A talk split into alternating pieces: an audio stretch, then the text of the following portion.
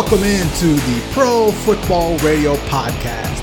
We are at episode number 12. This is your co host here, Jay Chima, with the pride and joy of Merrimack, New Hampshire, Juan De Puma. Thank you, thank you. Far too kind. And hang on, we got to do that introduction one more time of Poncho and the Puma. So is Poncho sticking or what, man? I gotta, dude. It has a nice ring. Yeah? it really does. All right, all right. Well, I mean, I don't know if it's gonna stick just yet. Um, I guess we can try it out for a couple more weeks, but I mean, any excuse for me to use the slide, the, the echo on this microphone is fine by me. So I'll take the uh, ready to rumble yeah, intro. yeah. But uh, glad to be back, man. We had a week off. You were away doing your thing. Right, Uh, I was I up in the- sitting there itching, ready to like say some stuff to somebody, but nobody was there. I was up in the boonies, man, and it was it was a good time. We went out for uh, for my boy Mike. Uh, he's getting hitched Memorial Day weekend, so we went out and uh, went to this cabin. Uh, one of the groomsmen, Aaron, uh, he's got this little property. It's perfect, uh, away from society, pretty much, and just went out and shot shit. Yeah. Shot everything from a 22 rifle to like an AR-15 and everything in between and it, it was a blast shooting stuff drinking granted we weren't drinking while we were shooting we are being super gun conscious I don't believe that one bit. no dude absolutely no no bullshit like if you you know there are a couple other rookies up there besides myself and if you were looking to see if say the gun was jammed or whatever and you didn't have the gun pointed down range Yeah. and like your finger was near the trigger like you were getting dogged Yeah. so they weren't messing around at all and i i applaud them because a couple of times I'm like, yeah, there's enough stuff to kill people over here like three times over. so no, it was it was a great time, and you you held down the fort with breaking some news on the IG. So. I know, I know. I was like, you know what? Let me. uh First of all, you're so quick with the IG breaking news stuff. I don't even try anymore. I'm like, yo, this kid's gonna throw it up there before I even do. What's the point of me trying, right? hey, I mean that was a great photo of Demarcus Lawrence, if I say so myself. Yeah, so. yeah. But no, it's uh, glad to have you back, man. Uh, it's uh, spring. It's beautiful out. I'm Dude, loving it's, life. it's gorgeous. out. It's 71 like s- degrees. You It's know? 72 right now. Dude, uh, so far today's been great. I woke up, I had my bowl of cereal, right? Right? Wait, what, what, what cereal? Uh, right now, I am on a kick of uh, Fruity Pebbles. Uh, you gotta go cinnamon toast crunch. Well, that's my favorite, right? So Okay. let me give you some background. Uh, when I had my knee surgery, um, my good friend Sarah O came over to kind of like help me through the, the the whole knee surgery and afterwards. true friend of the podcast. a great friend of the podcast, and uh, she went and did some grocery shopping for me. And I haven't had cereal in like probably like a year or so, right? And before that, maybe like two years. So like I.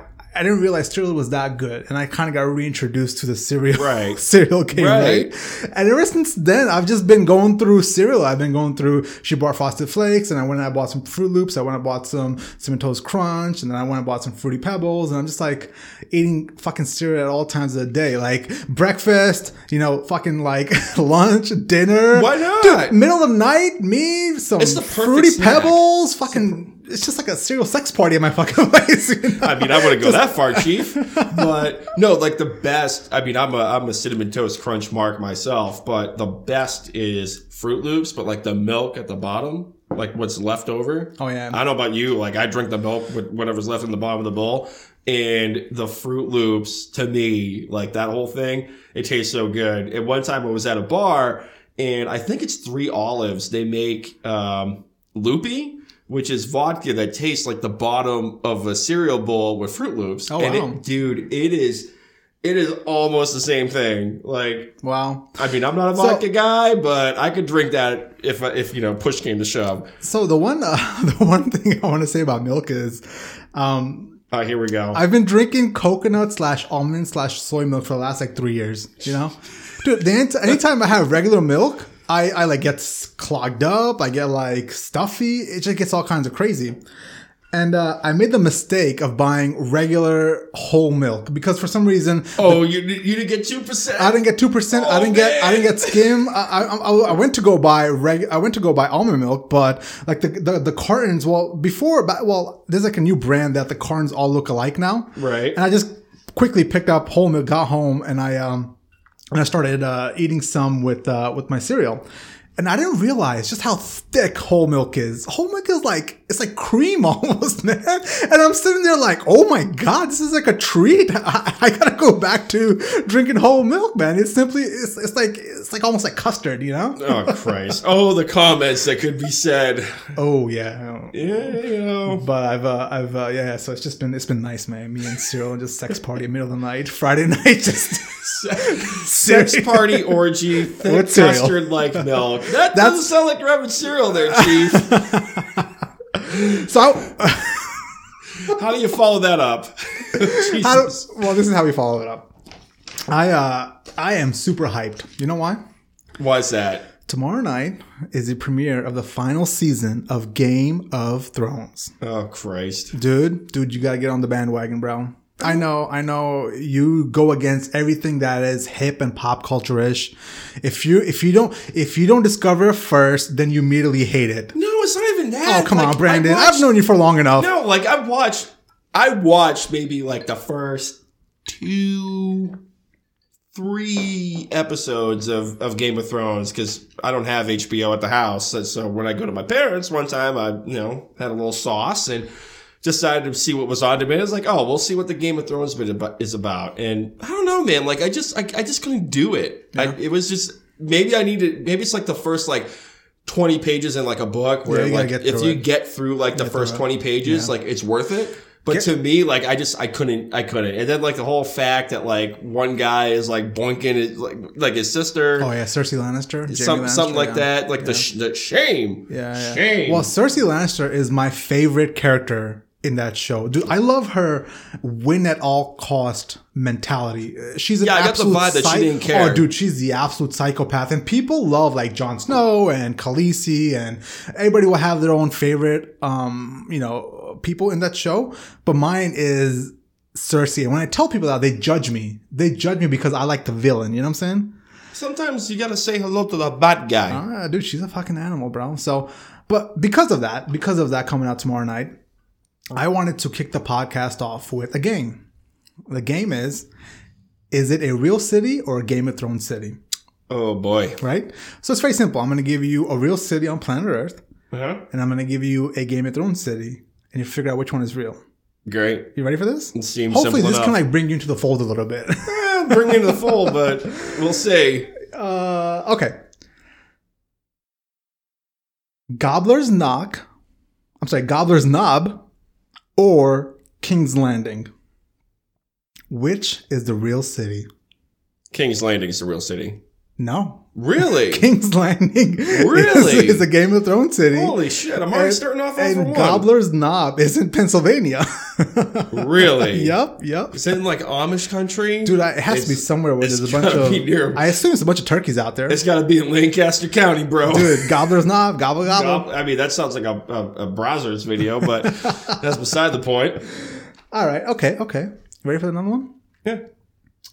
Helltown or Iron Islands? Which is the real city? Which is the real city? Christ. I mean, all bets are off at this point. I'm going to go Helltown.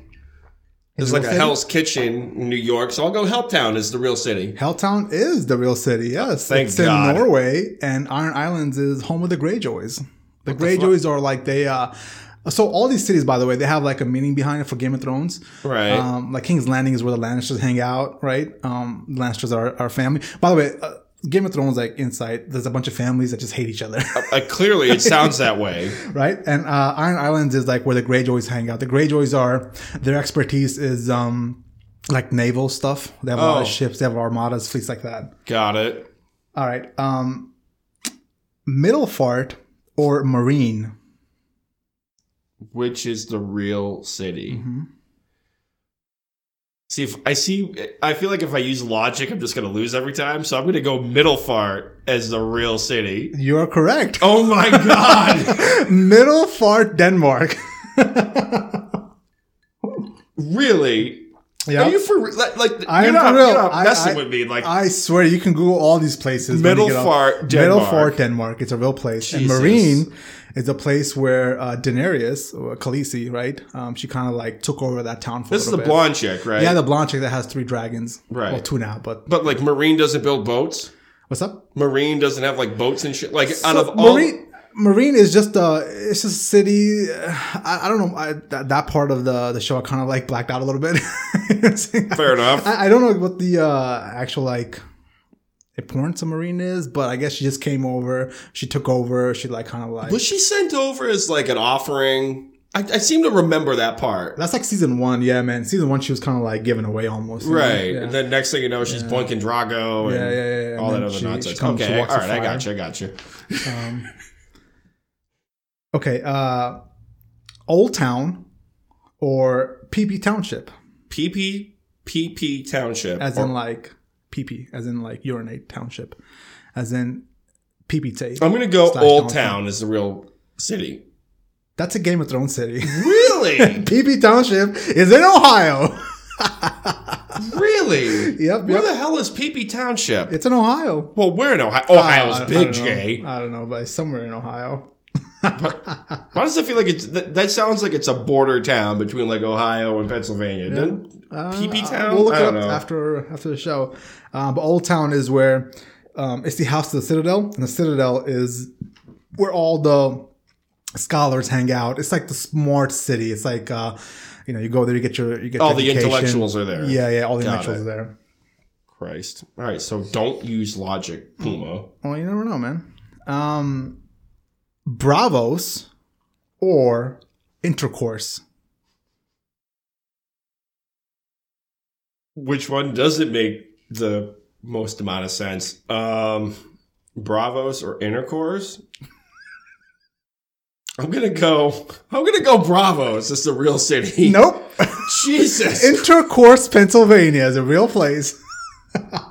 it was actually on uh, uh, Grand Tour or Top Gear, one of those shows. I forget which one it is, but Jeremy Clarkson, Richard May. oh, I could see Jeremy Clark having a, a Oh, blast with that name. Speaking of which, they uh they're they're changing up Grand Tour. Um, they had their last show last night on Amazon. It came out Yeah. um, with the tent and the show as we know it, where there's an actual like audience and like they Right. actually got emotional after 17 years. The the show is radically changing where there's not going to be an audience anymore. It's just going to be a lot of like big specials that go out and do like um, travel the world. That's BS. Okay. No, actually, I, I think it's smart. I think I hated all those parts where there was like audience and like celebrities fucking chiming in for no reason. I, I want to see them go out there and fuck shit up. Okay. There we go. There we go. All right, um, where we at? Where we at? So Uh, Braavos was uh, the wealthiest city in Game of Thrones. It's Braavos. Braavos. That's where all the banks are located. They control everything. You know, Oh, sweet. So Wall Street. Eh, basically. Yeah. Got it. Uh, Riverrun or Rabbit Hash. Riverrun. Finally is it, is it a real city? Yeah. That's a Game of Thrones city. What the hell? Oh which my is god! which is where House Tully presides, which is another family, and uh, Rabbit Hash is in Kentucky. you believe some of these names, bro? You for real? I'm for real. right, right. and to think the writer of Game of Thrones came out and was, uh, you know, blasting the OBJ trade. right. Go Was he really? Oh yeah. Oh No yeah. he dude, say? he, did a blog being like, Wow. He I watches mean, football. Yeah. Uh, d- dude, like you could just Google it, like uh, Game of Thrones writer OBJ trade, and Oh, really? he did like a whole blog post about it. I assume he's probably a Giants fan if he's Of course. heated Oh yeah, yeah. I mean, the ti- I can't remember the title of the blog post, but I do know that it just seemed he was a dot in the wool, you know, Giant fan. So Yeah. Jesus, I'm I'm doing penance for my stance on get Dave Gettleman. All right, here we go. What's next? All right, last one. You ready for this? Mm-hmm. Um, fork of salmon or Winterfell. Fort of Salmon is a real city. Yes. Winterfell. I Yes, remember that. Yes. I remember that Ah. Forks of Salmon is in California. Winterfell is where uh, is where House of Stark resides. It's Jesus where Jon Snow, um, Robert Stark, all those guys go. Ned. You know Stark. what I was just there? I was the Chris Davis of the Game of Thrones knowledge. Who's Chris Davis? So he's a, uh, I want to say he's a first baseman or DH for the Baltimore Orioles. Long story short, up until recording today, he was 0 for 52 since last season. So he didn't get a base hit for uh, you know 52 at bats essentially up until today. How much money is he making? Uh, he's one of the highest paid people on the Baltimore Orioles roster. It's fully guaranteed. Uh, baseball's fully guaranteed, so it's one of the worst signings in my opinion in baseball history. And he just went 0 for 52. They were they were on the road in Boston. They were playing in Fenway. He got a hit, and essentially both the Red Sox the Red Sox fans and his own teammates gave him a standing ovation. Oh my god! And he asked for the ball. He asked for the ball. That's so fucked up. That's bad. Wow. But you know, you I mean, I guess you can applaud like he's got a little sense of humor about it, Sure. but that's just insane. Like you're 0 for 52. You're one of the highest paid people on that roster.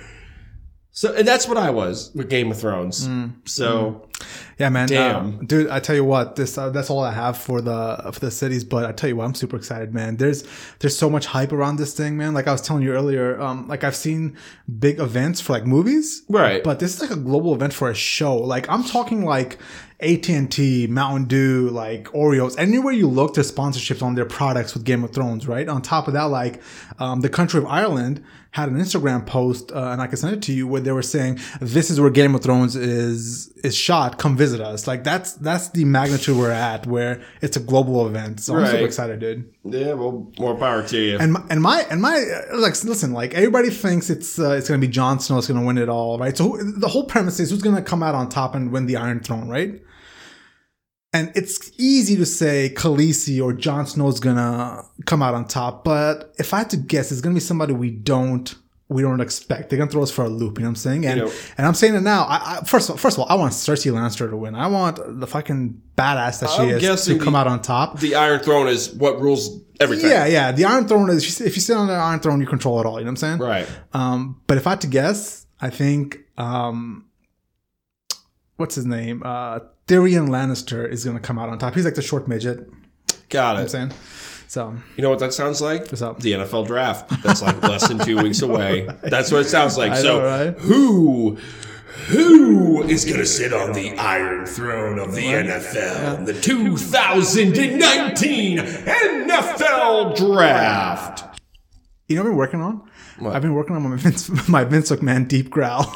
Oh Christ. I've been working on it just because like I want uh I want to like sound like him. You know, I just I just love how like intense he gets, and uh. I, I, I, was doing it like a week ago, and after I was done practicing for like five minutes, I felt like I had throat, throat cancer. It was that like intense in my. Just smoke like three cards of Virginia Slims and you'll get the. Can we hear a growl? Can we get a growl before we get to the news? oh, the uh, The Vince. uh, we, you- you're fired. Poncho Chima, you're fired. Yeah, that's where it's at. Yeah, let's get to some football, man. We are a pro football podcast. Jesus, I mean, where where do we start, Jay? Oh we my God, we going dude. to Pittsburgh? We going to Green Bay? Jesus Christ, it doesn't matter at this point. I it's mean, all just prima donnas everywhere. I don't know. Oh my god. I mean, what do you, what do you want to go with? The low hanging fruit? We can go with AB, hmm. Let's start with AB because that got me more pissed off than the whole Aaron Rodgers thing. right? I mean, where where do we start? I mean, AB. I believe it was Monday or Tuesday. He came out with an Instagram post showing a, a DM that Juju Smith Schuster sent him, and I believe 2015 when he was on the USC Trojans Yep. in college, Yep. essentially asking for advice to improve his game. Uh, he thought AB was uh, essentially like a stand up person in the community, and he figured that AB could provide some guidance to this young wide receiver. Mm-hmm. And everybody on Twitter said that AB looks like a complete dumbass. Oh, so and stupid. like So stupid. it it makes it puts Juju over in the court of public opinion. Mm-hmm. Yep. And like that whole post almost makes like Ben Roethlisberger look a little justified in some of his things. Like he put the entire Pittsburgh Steelers organization over the court of public opinion. Mm-hmm. Like if I was AB, if I wanted to drag Juju through the mud, I would find anything, anything besides a complimentary DM post that a college He's delusional. receiver sent me. I, I thought about this for, for quite a bit of time. He's delusional. right. He's devoid of reality. And here's, here's my take on it. Antonio Brown is, is not a good teammate. Simply put, he's not. Right? It's uh, it's starting to dawn on me that he's all about himself. AB is about AB. Right? Right. Um, I used to be on his side. I used to say, you know what? Let's look at let's look at Tomlin. Uh, he, I'm sure he. Likewise, right? we we've been well documented Right? saying Uh, that. Oh, look at and look at Big Ben on radio talking shit about AB. Right. But dude, you are making yourself look so bad, so bad, especially when Juju, right?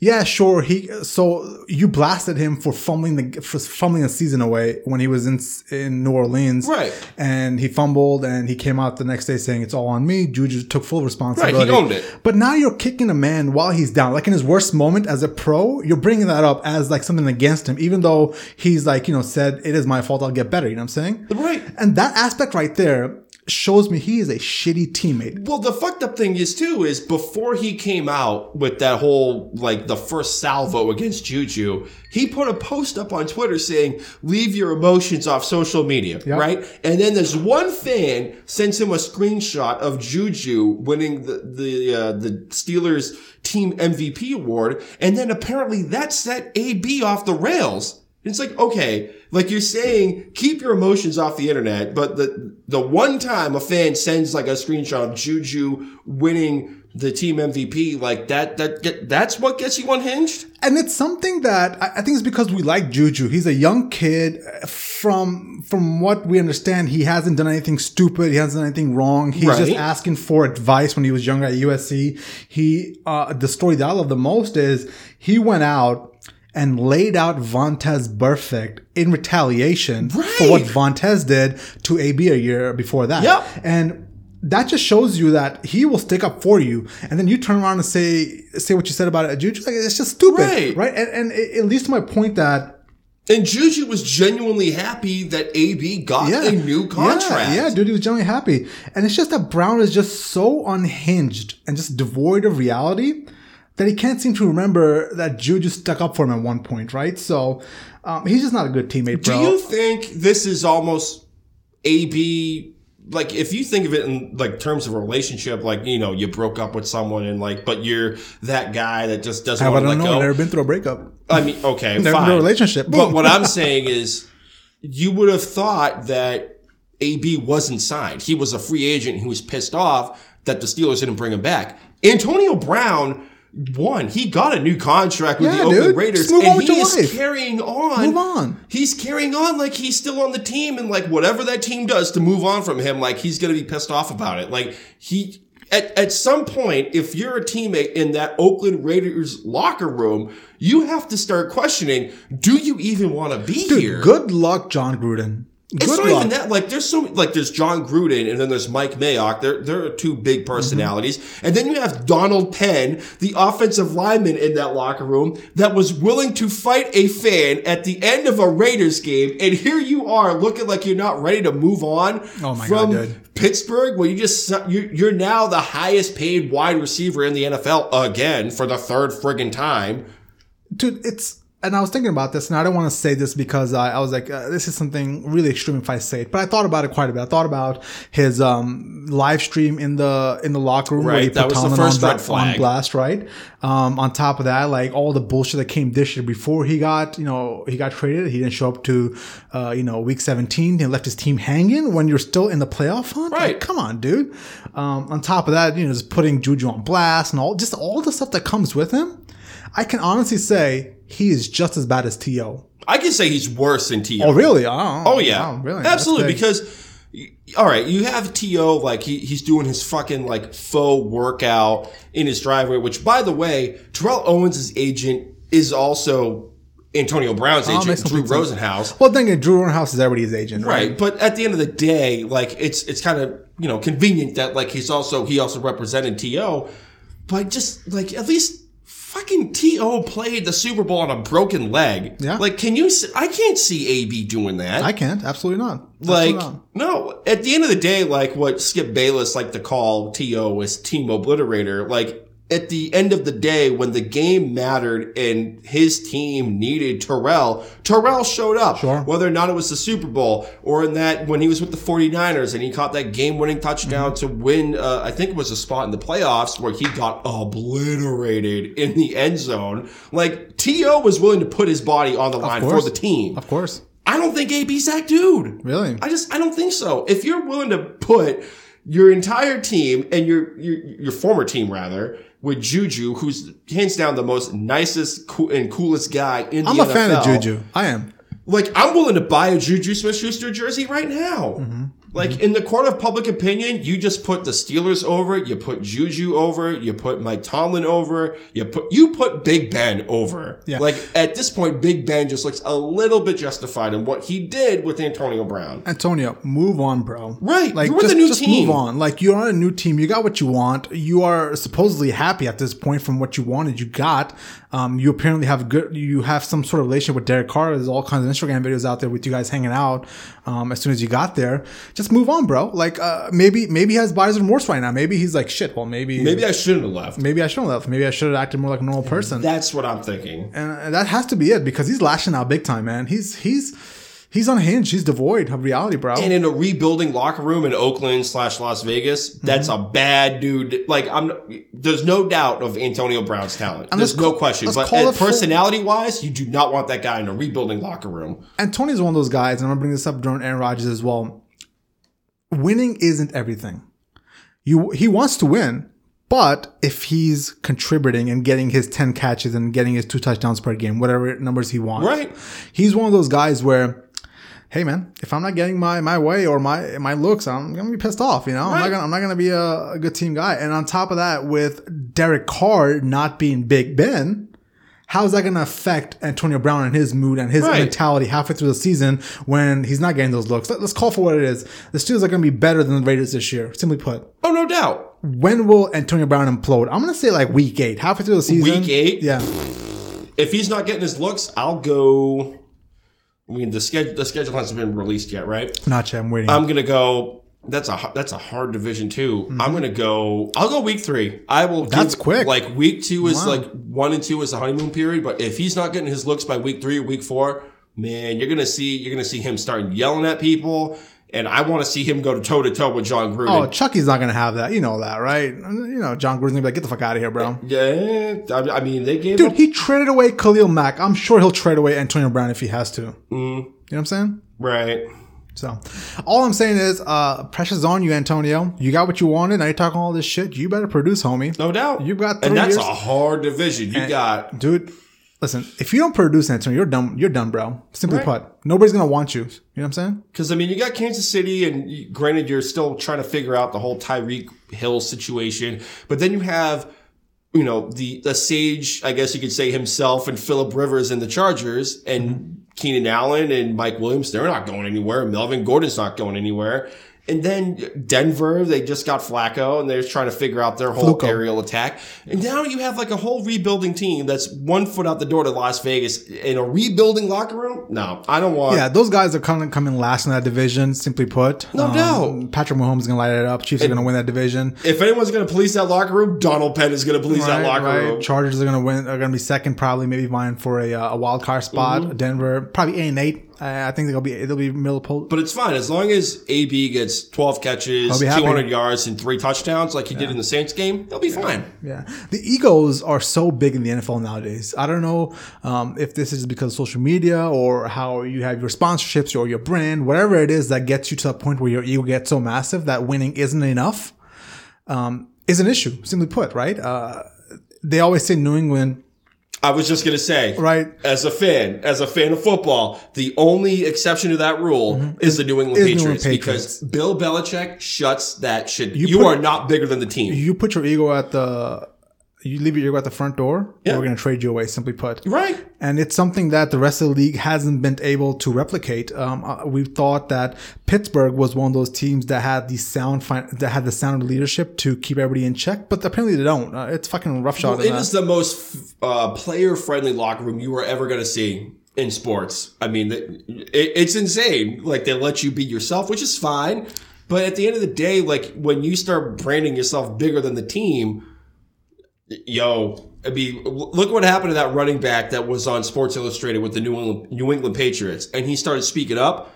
Gone. His hat, like, Oh, Rashad Rashad Gray was that his name? I forgot his name. no, jo- uh, Joe, Jonas Gray. Jonas Gray. Whatever Jonas it was. Gray. He, had, like, he went to Indianapolis. It went to Indianapolis. Got four, three, four touchdowns. Right, 200 plus yards. dude, amazing game. I was like, all right, we got our, we got our next to Garrett speaking. Blount. You know what I'm saying? Then he started speaking. Oh, gone. Belichick Goodbye. shut that down. Goodbye. You know what I'm saying? Uh, the only person that can get away with that in the locker room is obviously Tom Brady, and deservedly so. He doesn't even speak that much. He doesn't, but behind the scenes stuff that he's done that, you know, you know, facilitate the trade of Garoppolo, which I totally agree with. You can do whatever you want with Tom Brady, but he he has that right, you know what I'm saying? So um but yeah, man, that's uh it's a tricky situation in Pittsburgh, man, and and every single day I wake up and I'm like, what's gonna be new on the Real Housewives of Pittsburgh? That's what I call them. Right. I mean, Right? it's it's literally you know, as the Steelers turn.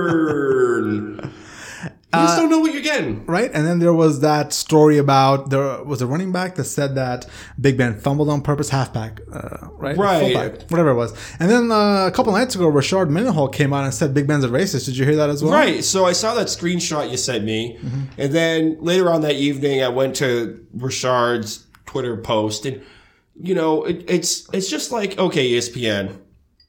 Like I know he just tweeted this out saying, okay, like Big Ben's a racist and AB's black, like he has to catch a ball from a racist quarterback and whatever. But then later on, the last post that evening, Rashard Mendenhall kind of walked it back and made it sound like it was a snarky post. So it's like, yo, ESPN, it's 2019. Like, if you're going to put up there that somebody is or is not a racist, you better do your due mm-hmm. diligence, man. Mm-hmm. Like, I mean, it, say, say if we're like bigger than what we are right now. And I go out on Twitter and say, yeah, friggin' Poncho, he's the biggest racist I've ever seen.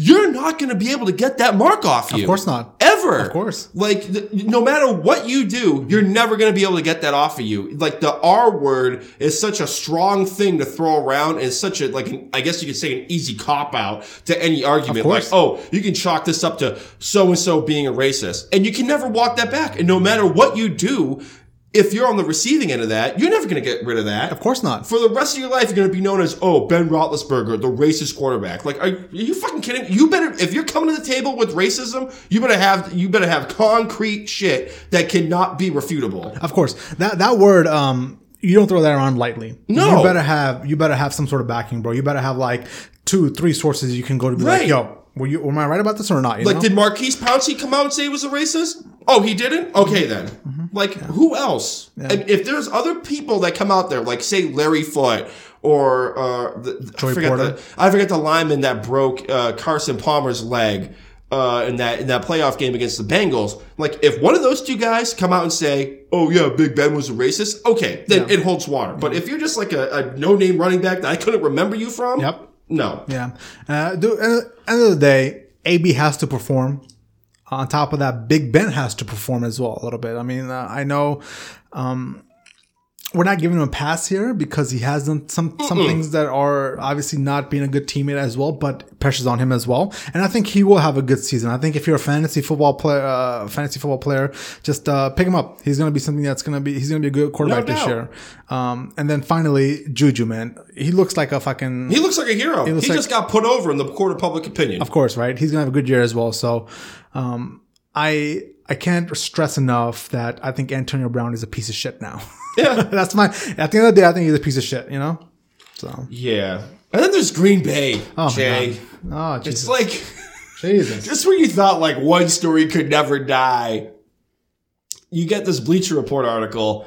Thirty pages man, long, by the way. You, what's up? Thirty pages long, by the way. It, it, it was a great report, The- thorough. The guy and like it wasn't just like Jermichael Finley and you know Greg Jennings. Mm-hmm. It was those two plus like forty eight other sources that he used. yeah.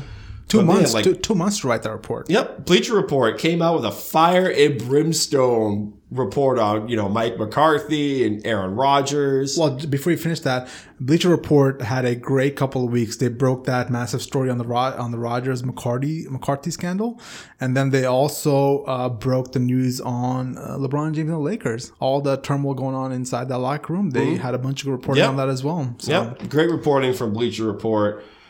But man, like Tyler, Tyler Dunne, he shook the beehive on Oh, this one. Jesus like Christ, dude. fifty plus people, and you know, whether or not people were saying that Mike McCarthy was a, a buffoon, he skipped out on offensive meetings for massages, he was a fake tough guy, he was too proud to admit his offense was archaic once, say, Jordy Nelson, Randall Cobb, Donald Driver left.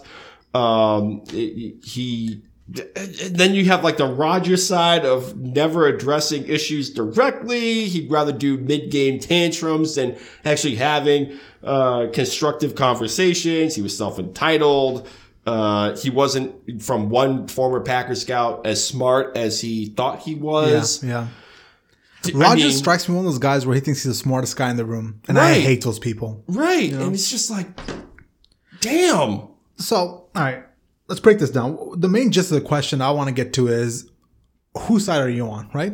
Right. And I thought about this quite a bit. And I I wanted to rail on Aaron Rodgers as much as possible. I wanted to be like, yo, dude, I hate you so much. I'm gonna rail on you because of this. But I think it's McCarthy's fault here, bro. Listen, I get it. Aaron Rodgers is a prima donna. Simply put. He is who he is. He's not somebody that's going to be a good teammate. He's not going to be a Tom Brady. He's gonna just like just like uh, Antonio Brown. He wants to win, but he wants to win when he's throwing four touchdowns and he gets Right. credit, right? But McCarthy, dude, like, and I've seen this. The reason why I, I'm leaning towards McCarthy is because I've seen this in games. I've seen the stale offense where it didn't ever evolve, you know? The offense of, hey, we won one Super Bowl with this. We're not going to evolve because this is what I think is going to win again for the second Super Bowl. On top of that, he's not tough on players. You just saw what Antonio Brown did when you gave him a little bit of leeway, you know? Right. on top of that, the low IQ part, that's something that I agree with. Because if you're not smart enough to evolve in the NFL, then you really do, you really aren't, you really don't know what you're doing. You know what I'm saying? The reason why the Patriots evolve week from week to week is because every single, di- every single game is different, right? Right. and all those things bothered Rodgers. And I and I know that um, he shouldn't get a pass here, and, and he and you know um, it's something that he had to come to terms with and still be a good teammate and still take McCarthy's message and send it to the rest of the team. But he wasn't buying in either. And when uh, the whole dysfunction comes from him not buying in and kind of undermining McCarthy's uh, orders, if that makes sense. Right. But like you you almost have to reframe this as, you know, who do you believe? Do you believe Aaron Rodgers' response or do you believe, you know, Evan uh, not Evan, Tyler Dunne's reporting on Bleacher Report? Because it, Aaron Rodgers came out and was like, none of this happened. Like he only attacked like two parts of the story, like the GM part and then um uh like the Greg Jennings and Jermichael Finley bit. But you know, when you come out and you say like, you know, you need to honor Mike McCarthy the way he deserves it. If you see Mike McCarthy on the street, you need to shake his hand. And it's like, okay, Well, you could have said this five, six months ago when Mike McCarthy was in the crosshairs to keep his job.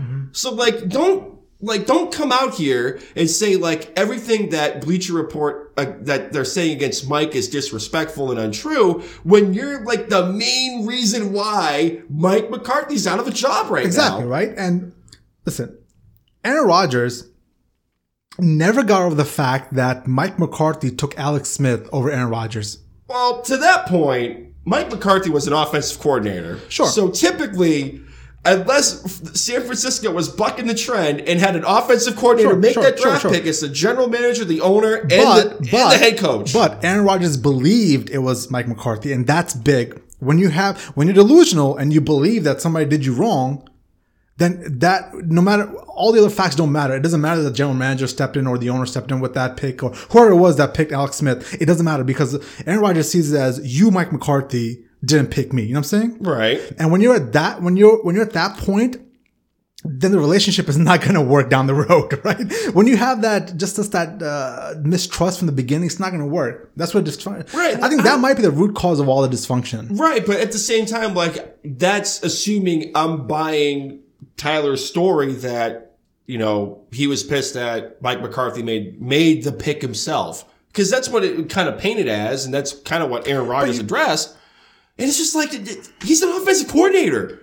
Like, that's like saying, okay, like, oh, geez, like, how can I frame this? Like, offense coordinator, coordinator wise, like, uh, Marcus Mariota was mad that, like, Matt LaFleur was on a different staff and picked, like, Jameis Winston ahead of him. And then he came to Tennessee to be his offensive coordinator. That makes no damn sense. I know it doesn't, but what I'm trying to get at is Aaron Rodgers, from what we understand, doesn't have the best mindset as well. Everything that you see and hear that he's not the best of teammates, he's insecure, this and that. I can see this being accurate. I can see this. I can buy being that true. too you know? because like the whole world could see like him being pissed off at McCarthy, like them almost having a fist fight in Cincinnati, Mm-hmm. Yep. and then all this like uh, I think that last season the New England Patriots game with you know one wide receiver looked like he was off the page. With with Aaron Rodgers, that that same guy came out in the Bleacher Report article being like, okay, Mike McCarthy said one thing, but Aaron Rodgers told me to do a different route. Like, what do I do? I want to get a football. And that right there is big. When you undermine the coach, when you don't have one unison voice coming down, Right. then then you're fucked. It's not going to work regardless. Right. It's leadership 101. You know what I'm saying? Right. And like, you know, there's a point where Peyton Manning, when he was with Indianapolis, like he called his own plays. Like mm-hmm. there was an offensive That's fine. That's okay. But like, you know, at the end of the day, he went up to the line and he called his own plays. Which, okay, fine, whatever. Tom Brady, I'm assuming at this point in his as well. career, Yes. he does the same thing. Like maybe uh, Belichick will call in a play or 2 and then Brady can frame whatever he Mm-hmm. From wants where I in the huddle. understand, Belichick doesn't really have much of an input. Um, It's really McDaniels and- it's and McDaniels and Brady. sit down during the week and they put the game plan together, what they want to attack, strengths and weaknesses, and then whatever Brady sees on the field, he runs with at that point. Right. You know what I'm saying? And uh, and you know, in Green Bay, it seemed like the offense was built to around uh, built around Aaron Rodgers improving a lot, and you know, one or two plays might be called in, and Aaron Rodgers would decide what he liked. But at some point, you have to figure that if you're not doing what Mike McCarthy is calling in Mm-hmm. as suggestions, that's got to be a problem. Yep. At some point, That's massive. That's massive, dude. like you know at one at some point mike mccarthy has to be calling in the right play. Like he's the second most winning head coach in nfc history mm-hmm. second most winning head coach in green bay packer history bes- behind curly lambeau. Like he's got to be calling in the right shit. I'm just saying like i'm i'm kind of i'm leaning a little bit more towards the bleacher report article of aaron rodgers being that guy Sure. And I, and I, the only reason why I, listen, I would love to reel on Rodgers. You know me. I'm not a big fan of Rodgers. I kind of hate him in a way. His cockiness, his attitude. He's won one Super Bowl. He thinks he's God's gift to fucking quarterback and whatever. But I cannot physically see with my own eyes inside the locker room because I'm not in the locker room. Right. Right. I, so, but what I can see is the stale fucking offensive play calling. The two quarterbacks that have the biggest disservice in the NFL uh, last couple of years was Aaron Rodgers uh, with the lack of creativity on offense and Cam Newton.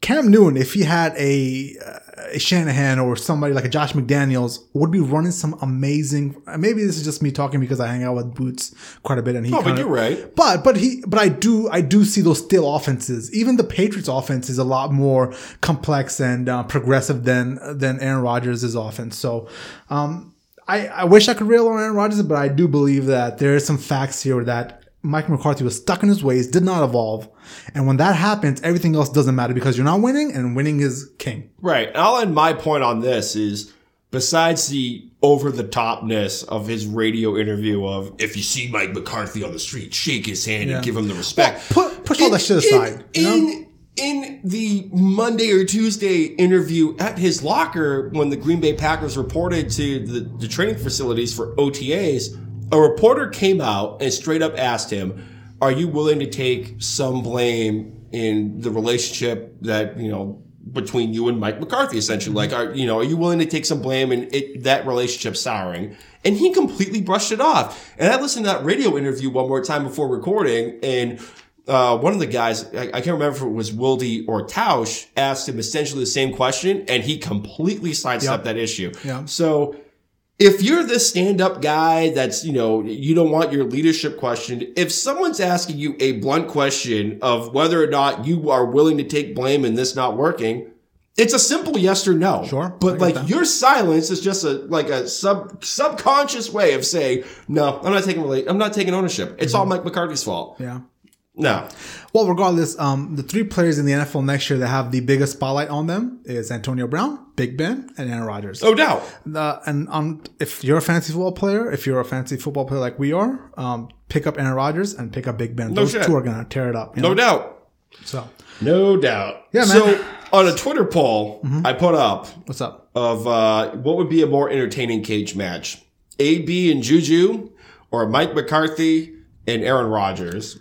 Now the cage match, is it just strictly cage match or is it like ladders It and might have been like you know. I think I framed it as like Hell in a Cell. Hell in a so Cell. That's where it's at. Hell in a Cell. Yep, yep. So Twitter said AB Juju. Of course, yeah.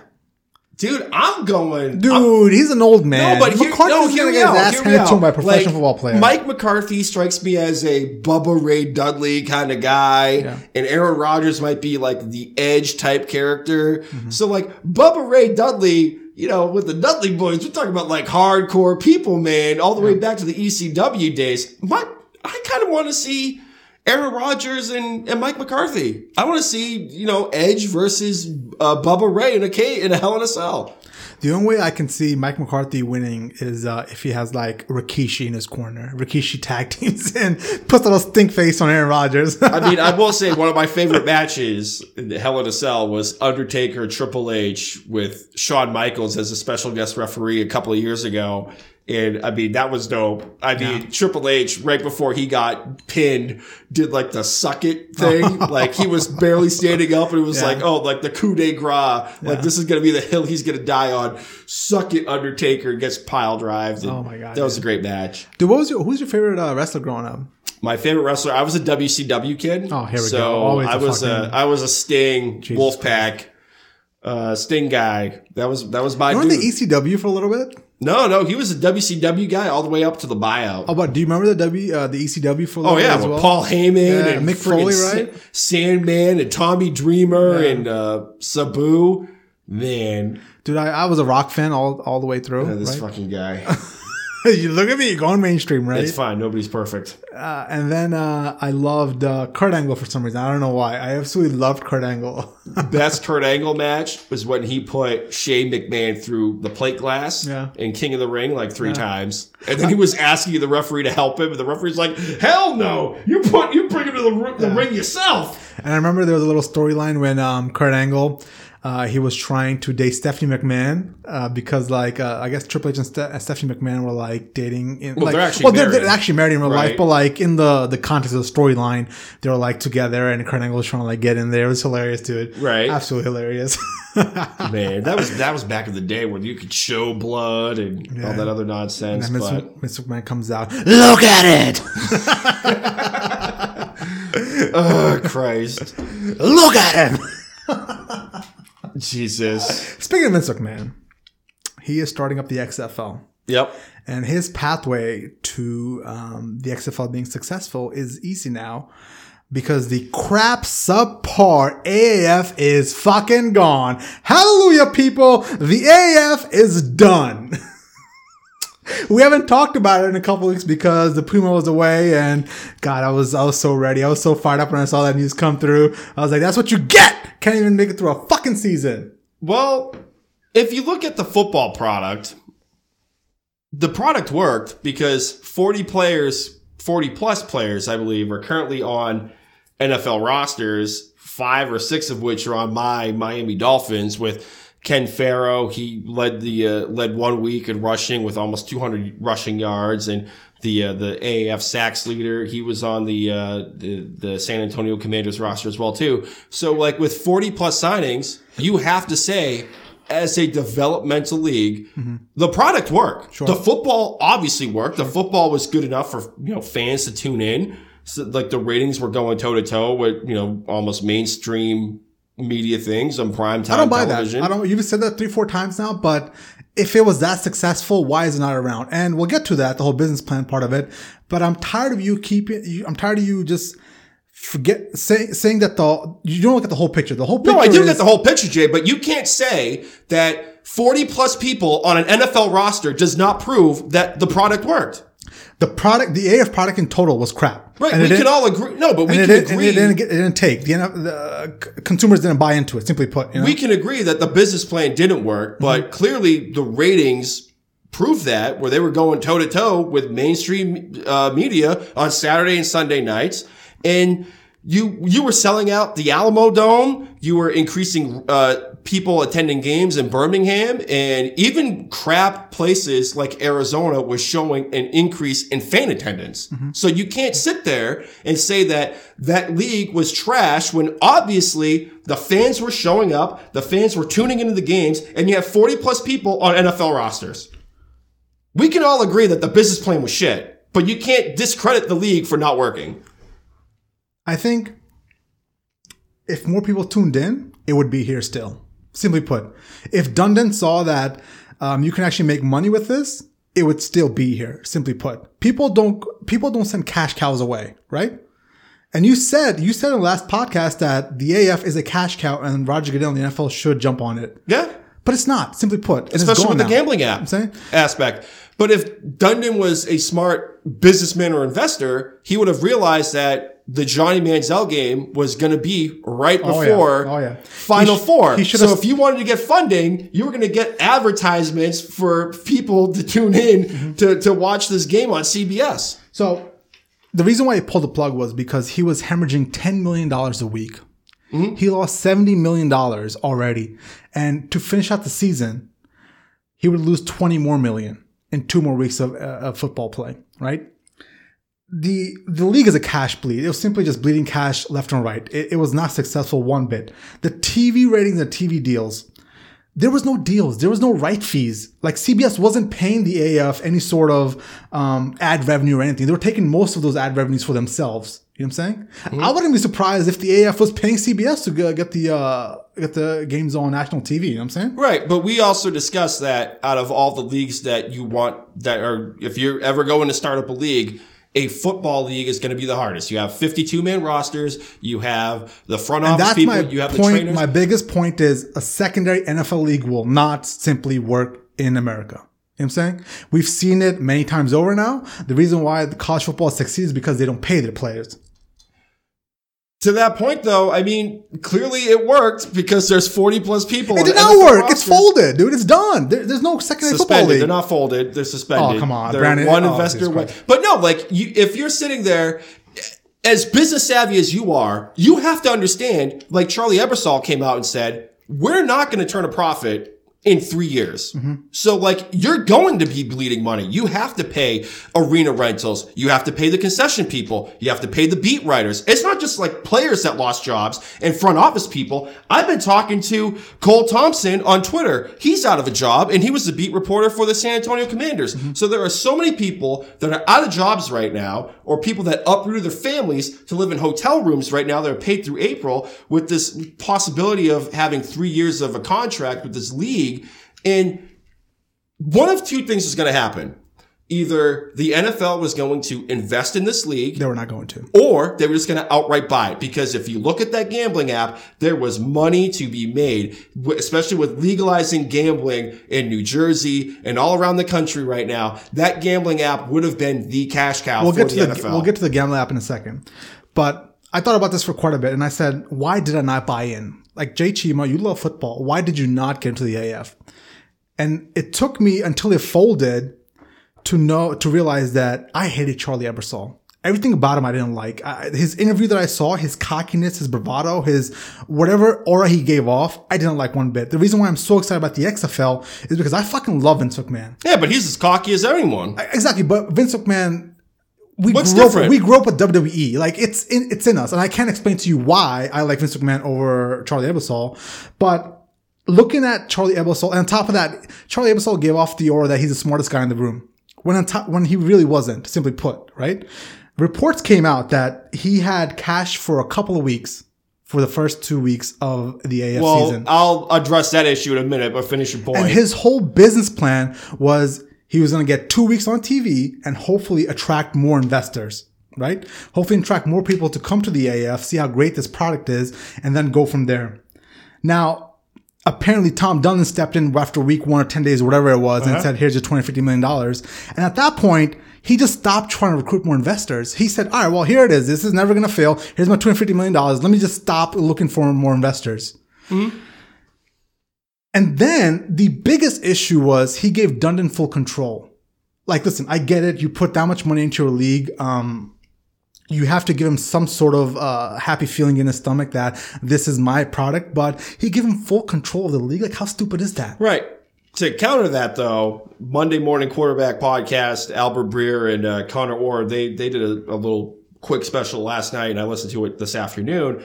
That the AAF had a gentleman. Uh, they didn't name who it was. I forget his name. Yeah, he pulled out right before the right, league but started. he- yeah. but here's the thing: they had they were going to get a hundred million dollar investment from this guy.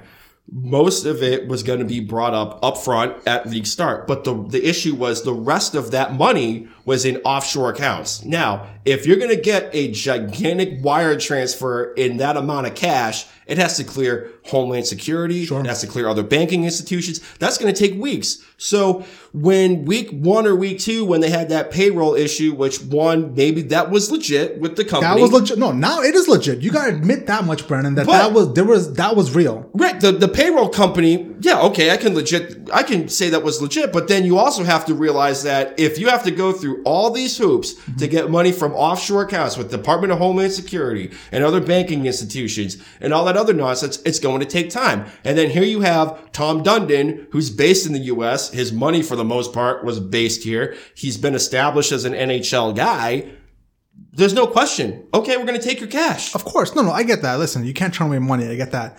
But one, why do you not go out there and get a have a plan B and try to recruit some more investor just in case this goes sour, which it did, right? And B, do you give him full control, right? Like when, when you invest in Google, when the big, let's say Mark Zuckerberg didn't have the money he has, and somebody came in and gave him a bunch of money. He's still an investor. He doesn't get full control of Facebook. You know what I'm saying? Like this right here was stupid business. Simply put, he was dumb with what he did. I Now let's get to man. let's get to the gang, the gambling app. Because I think he just came in to try to get the gambling he app. did. He tried. Simply put, looking at what it is, Tom Dundon is a piece of shit. But He's a he's a shark through and through. He's a shark. But here's the thing: like one of two things has happened. Either Charlie Ebersol and Bill Polian did not open their books to this guy that was going to invest in two hundred fifty million dollars, Mm-hmm. or Dundon saw the books, saw the technology app, and said, "Eh, I'll take my chances." So one of two things happened. So a lot was made that he got in. Dundon got into the AF because he wanted the gambling app. Turns out MGM holds the licenses to that gambling app. Mm-hmm. So Dundon invested seventy million dollars and walked away with nothing. You got to look under the hood. Sure, but what that what did that get you? Is that worth seventy million dollars? I mean, how else was he going to get it? He wasn't going to get it if he didn't invest in the league. If that's the ultimate motive of being the corporate raider that he may or may not be, mm-hmm. is investing in this league. Here's So here, here's what I think happened. I think Charlie Ebersol was stupid. I think Dundon was stupid. It's just one big stupid league, simply put. Like there's just a lot of stupid going around here, and it crashed and burned. And you know what's funny? I was actually gonna buy in. I was, I was, you know what? I was like, Brandon's been harping about this. Let me try to watch a game. I did before I folded that that weekend. We are texting about it. And uh, sh- listen, I still believe it's crap football. I saw a quarterback throw a, a fucking a wide open receiver, he throw a football and he missed him by like five yards. You know what I'm saying? That's my opinion. It is what it is. But I was ready to like, all right, you know what? Maybe this thing will stick around. It's been eight weeks. From what Brandon tells me, it's going great, right? But this thing crashed and burned again through didn't get through one season.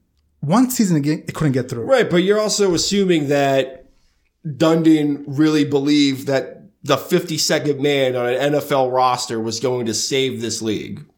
Well, he Like, thought that for he was reason. just trying to speed. It was one of two things. E- either he was just trying to warp speed the NFL agreeing to, and the NFLPA agreeing to loaning we practice about squad this, We talked about this last week. They were never going to agree. Well, the issue agree. besides that is you also have to amend the collective bargaining agreement Exactly. before the CBA Exactly, is right? Yeah. But right before they folded, not only were uh, AAF players caught off guard, NFLPA officials were caught off guard because they said Mm-hmm. Sure. them and Bill Polian had productive conversation. But when you lose $10 million a week, can you afford to let it go on? You know Well, you have to understand whether, to- like, if you're in the business of making money now, Mm-hmm.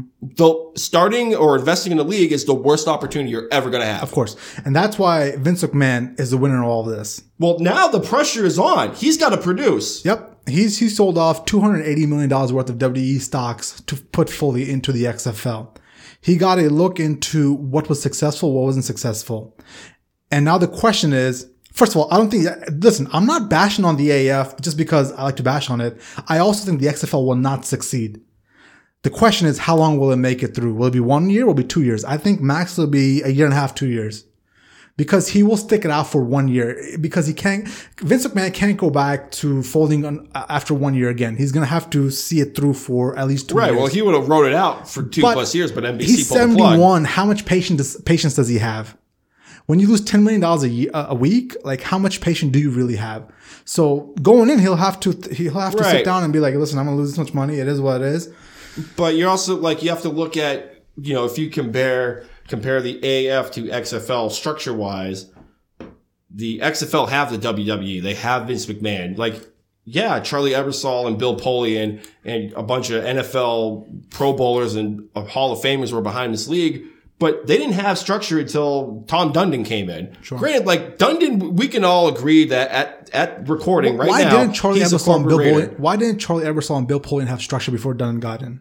Well, they had a bunch of investors, but like I said, that one major guy, it, it was either they wait six weeks to get funding and they were going to be out of a job, mm-hmm. or you take the $250 million that you're going to get. Like you're business savvy, Jake. What are you going to do? Are you going to wait six weeks? Or are you going to take the $250 million that I you take get right 250 right now and I start working on plan B. Yep. You know what I'm saying? And he never worked on plan B. He didn't, you know? Well, when you're told that, oh, you have enough, you know, funding to last for three seasons, are you going to start looking? Yeah, of course. Plan B.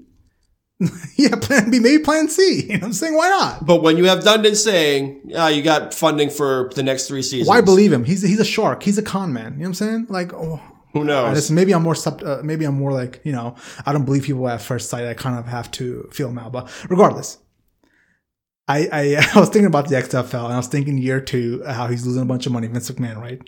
And could you imagine his could you imagine his accountant coming and telling Vince McMahon this is how much money you've lost? Could you imagine that? Why don't you be the accountant? I'll be Vince McMahon, or, or just be like Mister Mister McMahon, you're losing this much money. We can role play real quick, and Vince McMahon would just come out and be like, "What? Hey Vince, you just lost twenty million dollars the last two weeks. You're fired." Wow. wow. Could you imagine that poor accountant? Jesus Christ. Oh man. So so yeah, man. Um, I'm glad it's gone. I know you're not happy, and I feel. I'm- so- it's not even just that. It's just like you. the you know the the fact that it just it just looks like on the surface. Granted, there's going to be more coming out in litigation. A couple of players filed a class action lawsuit against the AAF, but clearly the football product work. You have 40 plus players signed to NFL contracts right now. Um, fans were tuning in there seems to be a market for supplementary football. I, I mean, even if you look, yeah, but you can scoff, but like, look at the XFL requirements. One, Johnny Manziel's never going to play in that league just based on eligibility requirements. And two, they're opening up the floodgates to let college players come play in their That's a league, get move. paid two hundred thousand dollars. That's a smart move. Uh, Kinda. I mean, do you want to forego possibly being a first round draft pick out of Ohio State or, or Alabama, or do you, you know some some people are put in a bind where they have to provide for their families. Sure. We can all admit that college players are getting paid anyways. Mm-hmm. So, do you want to get paid two hundred thousand dollars from the XFL and not know what your future is, or do you want to ride it out with college and get a dorm room? Yeah. Like, Yeah. I don't know. Regardless, uh, I've made my I've made my feelings clear on it. I, I don't think even the XFL is going to work out. Um, it's just the NFL's king. It has the revenue streams on top of that. College football doesn't have to pay its players. Uh, and they get these amazing fucking TV deals where uh, I saw somewhere that each Big Ten school would get paid $54 million just in revenue from TV deals per year. That's that's insane. There's like 12 Big Ten. Yeah, Big but that's 12 not from schools. the NFL though, right? That's No, just no, no, that's from- just from E ESPN, with the Big yeah, Ten. yeah, okay. Yeah. So uh, they, uh, yeah. So regardless, we'll, we'll see what happens. Hopefully, the XFL, you know, lasts a year, maybe two, but we'll see. Mm. It is what it is. How long do you think the XFL will last? Uh, will last? I don't know, probably the season. Because then again, like Vince McMahon really just has to answer to himself. I mean, but then again, like the XFL, the pressure's on because not all the teams have a coaching staff. Not all the teams have a team name. Like I don't, as far as I know, at recording right now, there isn't a TV deal in the works, and they're probably not going to stream on the WWE app because one uh, one of my friends, Bobby uh, Bobby Bowler, we were talking about this on Twitter. Um, they're probably going to want to distance the WWE from the XFL, so they're probably not going to be on the WWE app. Yeah. Who knows? Did you see that uh, the WWE was actually at the NFL Combine scouting potential wrestlers? I wouldn't be shocked. Yeah, yeah, they were there. They were actually trying to pick up some talent. How I mean, crazy is that? Goldberg used to be with the Atlanta Falcons, so Yeah, who knows? Cool, man. Well, what else do you want to get to? I don't know, man. I mean, there's Josh Rosen. Oh God, the the saga that is uh, the Josh Rosen thing. Well, uh, before we get to that, um, uh, next week's podcast is going to be our mock draft. Yep. Um, we're gonna go uh, pick by pick and do round one. Um, it's gonna be just one full hour of just talking about draft coverage, so they'll be ready to lead into the actual draft itself. Yeah, it's gonna be a good time Yeah, because I think at recording right now we're what 13, 12, 13 days away from the, yeah, from the draft. close, man. It's gonna be a It's good close. time. Hopefully, the schedule comes out this week as well. That'll be Probably. nice. Yeah, we got a lot of news to break. Might have to do two episodes. But Rosen, yeah. Rosen. So Cliff Kingsbury came out on Tuesday. It was reported to have said that uh, Josh Rosen is more athletic than people realize and can run his air raid offense much better than I can. Better athlete than I am because Cliff Kingsbury used to be a quarterback. And then per Steve Wyche of the uh, NFL Network, uh, Rosen was seen leaving the facilities later than the rest of the team. Uh, clearly, he's trying to show, air quote, show that he's trying to learn this offense. Like, Yeah. what the hell is going on in the desert? Like his know. his his trade value is is dwindling because the Redskins are out of actively pursuing him. So, like, what what do you do? I saw that story where he was the first person to come into the facility, last person to leave, and that's just simply him trying to uh, showcase for his next suitor. Simply put, he's just showcasing for his uh, for his next team. Man, uh, I am convinced um, Arizona's going to go with Kyler Murray, especially with reports coming out this week that there are back channel talks between Arizona and uh, Kyler Murray about a potential contract already, where Arizona wants to make sure there's some sort of clause that says you're going to play two three years in the NFL. You can't just skip after the first year to baseball or whatever it is. Right. Um, I'm fully convinced that Josh Rosen is done there. He's simply just playing the media, trying to play for his next suitor. Kyler Murray is going to be the next quarterback of the Arizona Cardinals. I don't know, man. I don't know. I don't think I don't think Arizona's taking Murray. Mm-hmm. I'm still, that that's that in the AAF. Those are going to be the hills I'm willing to die on. I just I don't. I tell you what, I, just- once you buy in, you buy in hard. You you, you can't budge from your line of thinking no, once bec- you buy in. I mean, we could go back to the AAF if you want to, but it just from product wise, like it worked, and like from what I'm seeing with this draft Product class, wise, it did not work. From mean- 40 players, somehow got lucky to get on an NFL, NFL roster. That's true, but product wise, it did not work. well, that's double what uh, the player signings from the XFL, the first incarnation was. So But clearly, the XFL wasn't developmental league. They were trying to take on the NFL. Well, still, there's what 10, 15 guys assigned from the XFL. I forget. It's been so long, dude. to 40 plus. yeah. But I mean, draft wise, I just this is a defense heavy drafted. You know, there's one of two things is going to happen. Either a team is going to take the best player available at their position, or they're going to talk themselves into loving a player that they really don't love. Mm-hmm.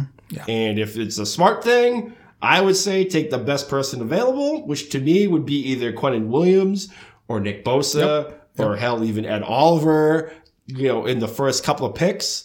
Like, I don't really love the quarterbacks in this draft. I mean, granted, like if I if I had a gun to my head and I had to pick Drew Lock, Dwayne Haskins, Kyler Murray, or Daniel Jones out of Duke, I'd probably just take Dwayne, mm-hmm. just because he's got the big arm, he can make the moves. Like, And uh, I'm glad you bring up Dwayne Haskins because um, he's taken a free fall, apparently. From all the media reports coming out, he is now the fourth best quarterback um, available, which uh, makes no sense to me one bit, but, you know, whatever it is, what it is, I guess uh, storyline sell, uh, that's very, whatever. Regardless, what the fuck was I trying to get at? My God. uh, media driving hype and Dwayne falling. Yeah, so Dwayne, so it's funny how perception. It's funny how this long they move the, well. First of all, the NFL moved the draft back from March to April, right? It gives everybody more time to speculate into what's going on exactly, and I think that is the reason why you're seeing all of this. This is purely all the the shooting up uh, the draft board, shooting down the draft board. This is all pure. This is all purely a NFL um, made product. The NFL put that extra time in between March and April for the draft to drum all this hype. Right. And that's benefited Kyle Murray, uh, as we can see. He's supposed to be the number one overall pick, but it's also hurting Dwayne Haskins, where, you know, he's going to be the fourth best quarterback taken, which I don't believe one bit.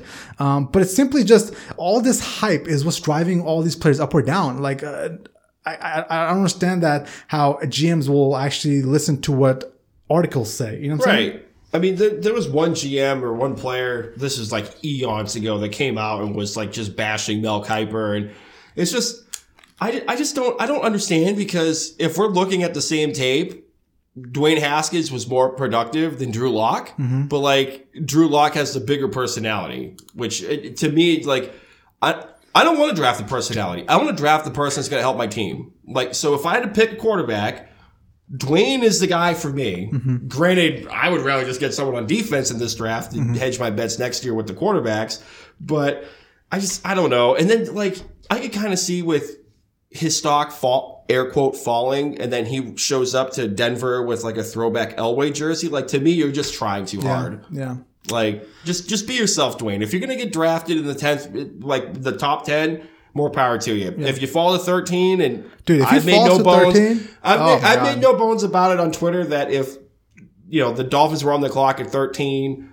If they were able to take an offensive tackle, Jonah Williams out of Alabama, I'd be happy. But Mm-hmm. if Dwayne Haskins is on the board and they take Dwayne, I'm not going to be that upset either. Sure. So- Dude, you would be you would be quite happy with Dwayne Haskins.